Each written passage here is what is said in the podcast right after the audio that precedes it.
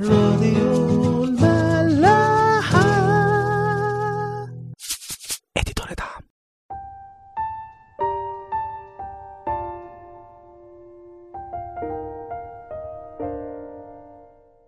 أهلا بيكم في عيش وملح. كنا خلصنا امبارح إصحاح 16 من صمويل الأول وكان بيحكي لما شاول تركوا روح ربنا بسبب عناده ورفضه لعمل ربنا فيه. وابتدى بعد كده يهاجموا روح رديء وكان بيسبب له حالات من الهياج العصبي أو الاكتئاب فأقنعوه عبيده إنهم يجيبوا حد يكون بيلعب كويس على آلة العود عشان يكون معاه وأول ما تجيله الحالات دي يضرب على العود فيروح عنه الروح ويرتاح. ونصحوه بواحد وصفوه بالشكل ده إن هو جبار بأس ورجل حرب وفصيح ورجل جميل والرب معه. وطبعا الراجل ده هو داود وفعلا داود بيروح لشاول وأول لما شاول بيشوفه بيحبه ويرتاح له وفعلا لما كان بيجيله الروح الرديء ده كان داود يلعب على العود فالروح ده يسيب شاول. هنبتدي مع بعض الإصحاح السبعتاشر والإصحاح ده فيه قصة من أجمل القصص اللي في الكتاب المقدس اللي كلنا أكيد اتربينا عليها. وياما علمتنا دروس عن الإيمان وقوته في النصرة على أي شر مهما كان.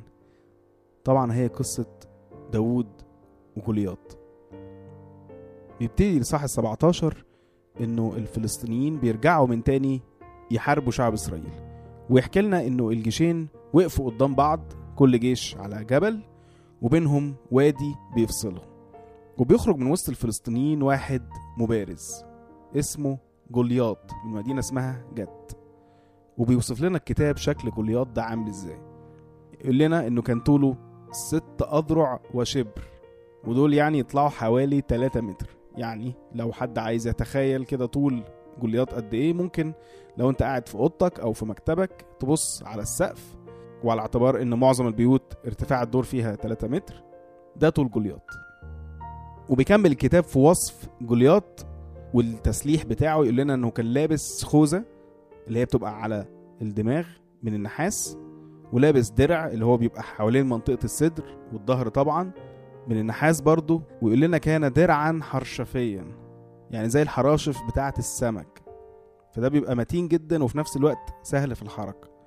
وطبعا كان مهتم برجليه بما إنها الحاجة اللي الناس بتقابلها قدامها فكانت متحصنة من النحاس برضه ويكمل بقى ويقول لنا الرمح عامل إزاي والسنان بتاعة الرمح عاملة إزاي وفوق كل ده كان معاه واحد مخصوص عشان يشيل الترس بتاعه كمان.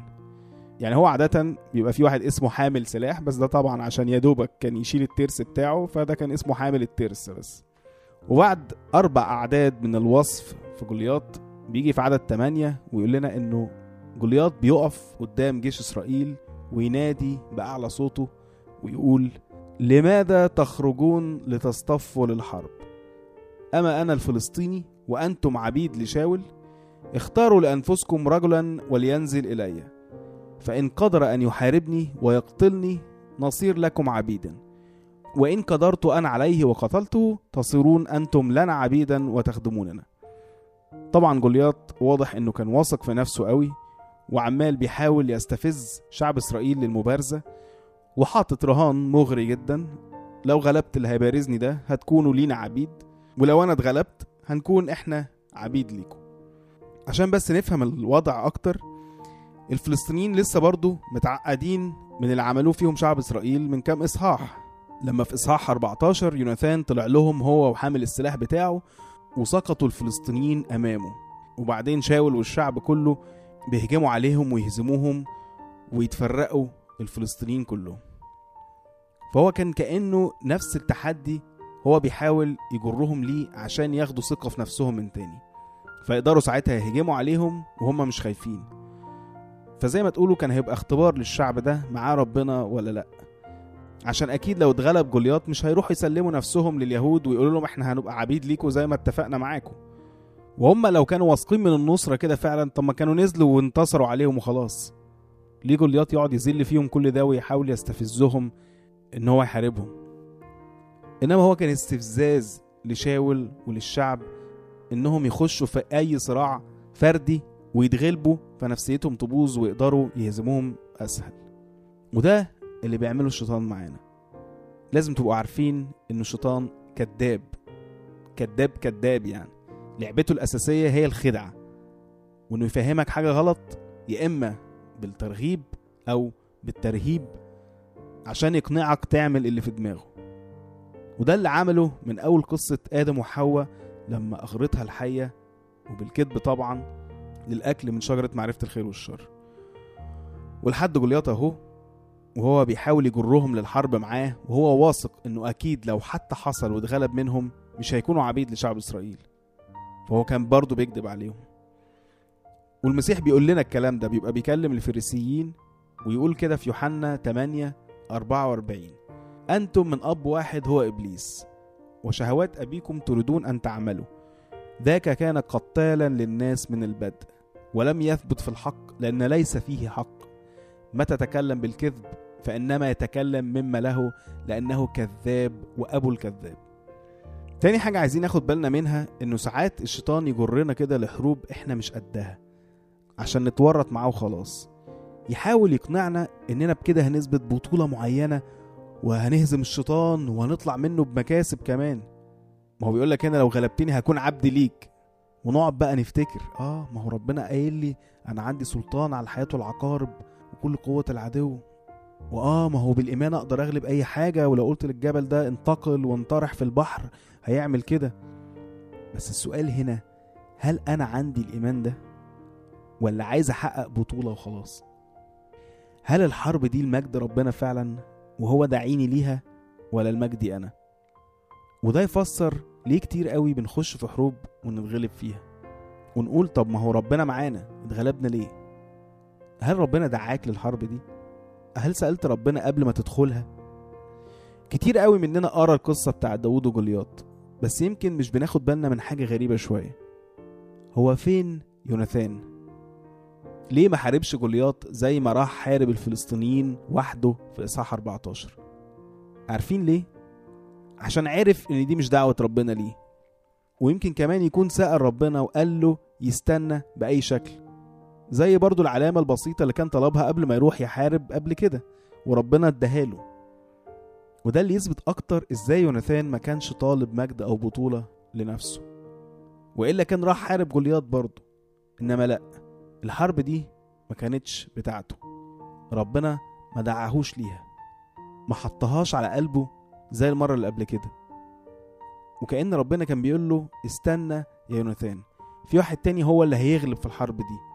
لسبب معين هتفهمه بعدين. ودي حاجة مهمة وحساسة قوي لازم ناخد بالنا منها. إحنا آه نقدر على أي حاجة لما يكون المسيح معانا يعني في فيليبي 4 13 يقول لنا أستطيع كل شيء في المسيح الذي يقويني. إنما مش أي حرب إحنا مدعوين ليها. مش كل موهبة أو وزنة هتكون عندنا. وحتى لو عندنا مش شرط إحنا اللي يكون ربنا عايزنا نعملها. بولس بيتكلم في الموضوع ده كتير قوي في حتتين لازم تقروهم. إصحاح 12 في كورنثوس الأولى وإصحاح 4 في رسالة أفسس. وبيقول إزاي إن ربنا إدى لكل واحد فينا موهبة معينة ودور معين في الجسد عشان نعمله. وإن كل عضو فينا مهما كان صغير ليه دور مهم وما ينفعش إن إحنا نستغنى عنه ابدا. هو يا ريت لو ينفع تقروا الإصحاحين كلهم بس إحنا هنقرأ حتة كده مع بعض من كورنثوس الأولى 12 أعداد 10 و11 يقول ولآخر عمل قوات ولآخر نبوة ولآخر تمييز الأرواح ولآخر أنواع ألسنة ولآخر ترجمة ألسنة. ولكن هذه كلها يعملها الروح الواحد بعينه قاسما لكل واحد بمفرده كما يشاء. يعني ربنا بيدي مواهب كتيرة مختلفة للناس بس الروح اللي بيدي المواهب دي هو هو نفس الروح هو الروح القدس بتاع ربنا. وهو اللي بيقسم المواهب دي على كل واحد كما يشاء زي ما هو عايز.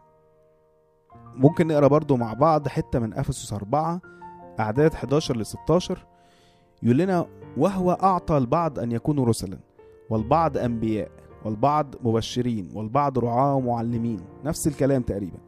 لأجل تكميل القديسين لعمل الخدمة لبنيان جسد المسيح. إلى أن ننتهي جميعنا إلى وحدانية الإيمان ومعرفة ابن الله. إلى إنسان كامل. إلى قياس قامة ملء المسيح. كي لا نكون فيما بعد أطفالا مضطربين ومحمولين بكل ريح تعليم بحيلة الناس بمكر إلى مكيدة الضلال بل صادقين في المحبة ننمو في كل شيء إلى ذاك الذي هو الرأس المسيح الذي منه كل الجسد مركبا معا ومقترنا بمؤازرة كل مفصل حسب عمل على قياس كل جزء يحصل نمو الجسد لبنيانه في المحبة. هو كلام ممكن يكون تقيل شوية معلش بس لو قريناه مرتين تلاتة هنفهم يعني إيه المقصود منه وهو إن إحنا كلنا أعضاء في جسد واحد والرأس هو المسيح وكل الجسد ده متركب مع بعضه وأدوارنا كلها مربوطة ببعض. ولو كل واحد التزم بالدور بتاعه بيحصل نمو للجسد ده. فعشان كده مهم قوي إننا مهما كانت مواهبنا أو دورنا في الجسد ده إن المسيح هو اللي يكون الراس بتاع الجسد اللي إحنا فيه. إننا ما نعملش أي حاجة غير لو كان ربنا دعينا ليها. لو ربنا حطها على قلبنا فعلا. صلي قوي عشان تعرف إرادة ربنا في حياتك وإن الحروب اللي هتدخلها تكون بدعوة منه والمجد هو بس. وافتكروا يوناثان. نشوفكم بكرة. راديو ملاح.